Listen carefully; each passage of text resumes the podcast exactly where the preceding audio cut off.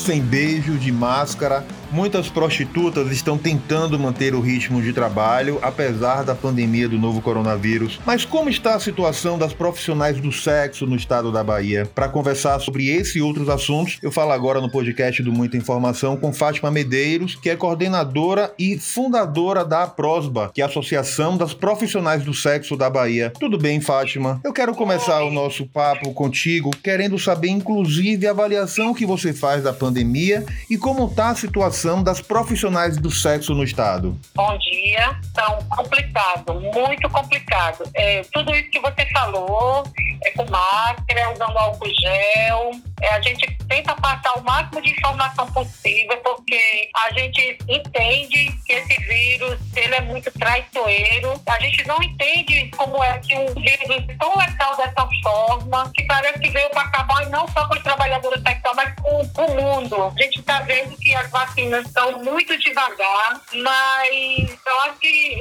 um dos setores que está sendo mais prejudicado são de trabalho informal são as trabalhadoras sexuais nesse momento, porque elas não estão, a maioria nem receberam o primeiro auxílio emergencial e nem, a, nem o segundo. E a falta de clientes é por causa da, da, da pandemia, porque eles ficaram desempregados, é muito grande. Então, assim, agora nesse momento a gente está, a próxima vem fazendo vaquinhas na internet, vem fazendo campanhas pedindo ajuda com alimento, com material de higiene pessoal e de álcool gel, pedindo alimento, de preferência, aqueles alimentos mais necessários que faltam na mesa de todos os trabalhadores, que é feijão, arroz, açúcar, farinha, o básico dos básicos, porque está muito ruim. As trabalhadoras sexuais de Salvador não receberam sequer um bônus que, tem, que deveria ter direito autônomas. Na minha opinião, deveria ter direito. Não precisava de estar cadastrado na prefeitura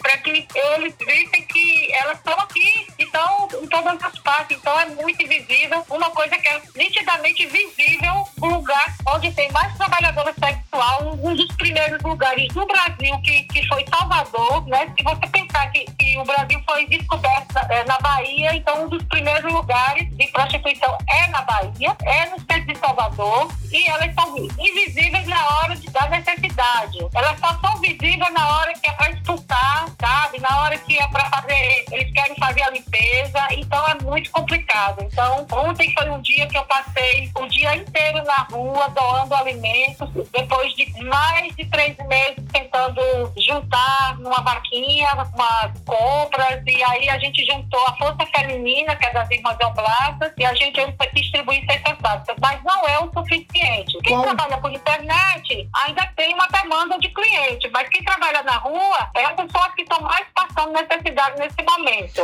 Qual o universo de mulheres, de profissionais do sexo que tem ligação com a próxima da Bahia e que vocês têm contato sobre o processo de atuação aqui em Salvador e na Bahia como um todo? Olha, são mulheres acima de, de 30 anos, tem muitas, muitas, muitas. As, as mais jovens, né, elas estão trabalhando através de, de, internet, então elas não têm procurado muita prova. E que bom, né, que estão conseguindo trabalhar pela internet. Mas as mais antigas não têm essa, essa oportunidade, nem sabem, às vezes, trabalhar nem consegue trabalhar, às vezes não tem nem um celular potente que possa é, fazer um, um, trabalho assim, o cliente pela internet, não tem condição. Então, a maioria ainda é aquelas mulheres que vêm acompanhando a prova desde sua trajetória de mais de 24 anos. Então, se você pensar assim, naquela época, as mulheres tinham já mais de 20 anos, então você faz uma base aí que tem mulheres de até de 70 anos. Entendi. Mas você tem uma noção de número, quantas profissionais do sexo hoje poderiam ter acesso a um benefício ou até mesmo auxílios do governo federal, do governo estadual e até mesmo da prefeitura de Salvador e de outras prefeituras do estado? Olha, que eu fiquei sabendo, nenhuma tiveram, receberam o benefício da prefeitura, nenhuma. E 40% foi que receberam o auxílio emergencial, porque a gente cadastrou, porque elas não sabiam nem sequer se cadastrar. Já quando estava no final, algumas receberam, outras não receberam porque já tinha parente cuidava né, de, de, de filho, essa coisa toda. Então, nem todas receberam. Ah. Não dá para saber o certo parte, mas quando a gente, quando ela pede para a gente olhar e que está em análise, análise, análise, a gente tem uma noção que é mais ou menos uns 40% que receberam. Então a gente tem um número grande de trabalhadores sexuais na Bahia, mais de 800. A gente sabe que a prostituição é uma das primeiras profissões da humanidade e ela é muito estigmatizada até os tempos de hoje. Que avaliação você faz dessa dificuldade que essas profissionais do sexo têm hoje para conseguir, inclusive, manter o ritmo de trabalho, já que a gente sabe que as associações e as profissionais do sexo de outros estados tiveram até mesmo de que radicalizar e suspender os atendimentos, como aconteceu em Minas Gerais? Não, aqui a gente também suspendeu, a gente também aderiu à greve. Já que não tinha cliente, vamos suspender, que é para ver se, se a gente dá uma força para a companheira lá de Minas Gerais. A gente sabe que, que uma profissão que mais antiga do mundo, como você mesmo citou, que é a segunda profissão mais antiga do mundo, mas que, que a gente sabe que é a mais antiga, né? Mas a gente está, entende também que é preciso que ela se manifeste de alguma forma e não esperar só pela próxima, porque a próxima não é só Fátima Medeiros, só é ou Frida, que tem um número maior. Se, a, prova, porque tem uma demanda. Então elas precisam também entender que elas não estão fazendo nada de errado e que a, a sociedade sempre vai querer mandar nos nossos corpos e que elas precisam entender que, elas, que isso não é crime, que, que é vista como ocupação pelo Ministério do Trabalho desde 2002 e que elas precisam lutar pelos direitos, porque é, uma coisa é eu sozinha ir para rua, outra coisa é eu ter uma força maior, sabe? Elas agora estão entendendo que é preciso, isso é preciso, porque a profissão, uma das profissões mais antigas do mundo tem em torno do não é só de trabalhadora sexual, existe trabalhadora sexual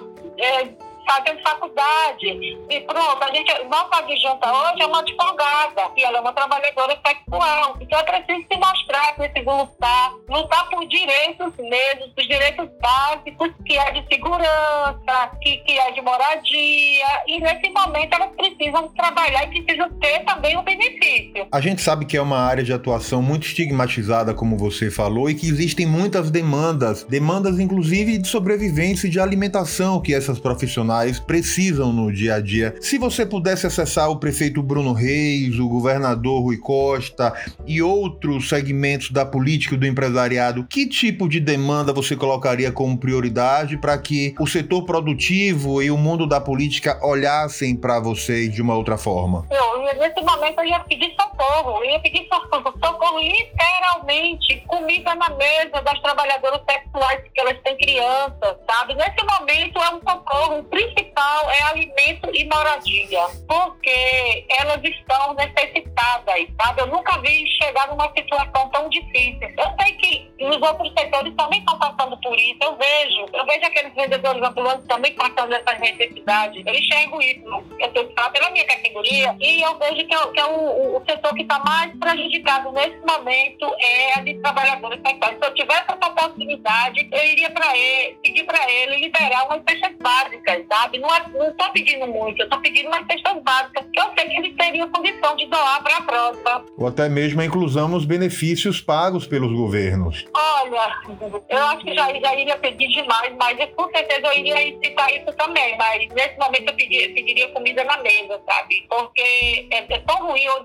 agora, nesse minuto que você me. Antes de você me ligar, eu recebi dois telefonemas pedindo, perguntando se não tinha um quilo de feijão. Então isso, é, isso dói. Então eu acho que sinto isso, pelo menos, é, é, se recebesse como eu vejo em alguns estados, que, que a prefeitura está ajudando, como Curitiba, como é, Rio Grande do Norte, que toda, todo mês tem um número de, de, de, uma, de, de cestas básicas. A gente nunca recebeu, nunca recebeu e não foi por falta de pedido. A gente pediu é isso para ele. Talvez pela é. própria invisibilidade e preconceito que ainda é muito forte aqui na Bahia, não é, Fátima? Sim, é forte, mas eu digo que já teve outros governos que já chegou junto da gente, outros prefeitos, desde a época de, de João Henrique, ACM, agora Bruno Reis, nenhum olha para trabalhadores sexuais. Mas existem trabalhadores sexuais em frente à, à prefeitura de Salvador, não é? Que triste que eles não enxergam, a gente é mesmo invisível para eles. Eu acho que eles colocaram uma venda para não enxergar a gente, porque é complicado. Fátima, eu quero agradecer demais a sua participação com a gente no podcast do Muita Informação. Pode contar com o trabalho do portal Muita informação para auxiliar vocês nessa luta difícil que vocês travam justamente por sobrevivência hoje. Eu fico muito contente de poder participar desse podcast com você. Posso falar da minha vaquinha que eu tô Pode passando? sim, por favor. Então, a gente, a gente tem uma vaquinha passando na internet, já mandei até pra você, viu? Eu sei que você me segue. E se você puder passar pros seus amigos, é, a gente não pede muito, não. A gente pede 5 reais, 10 reais. Eu acho que é é pouco, mas se torna muito quando, quando muita gente tem vontade de ajudar. A gente tem, tem um Pix também. Eu sei que, que é tão pouco, não dá nem pra pagar um transporte de vida, mas se vocês,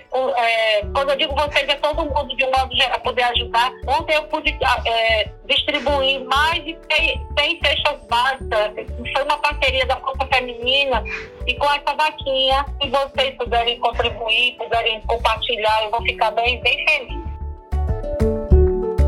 Siga a gente nas nossas redes sociais e até o próximo podcast.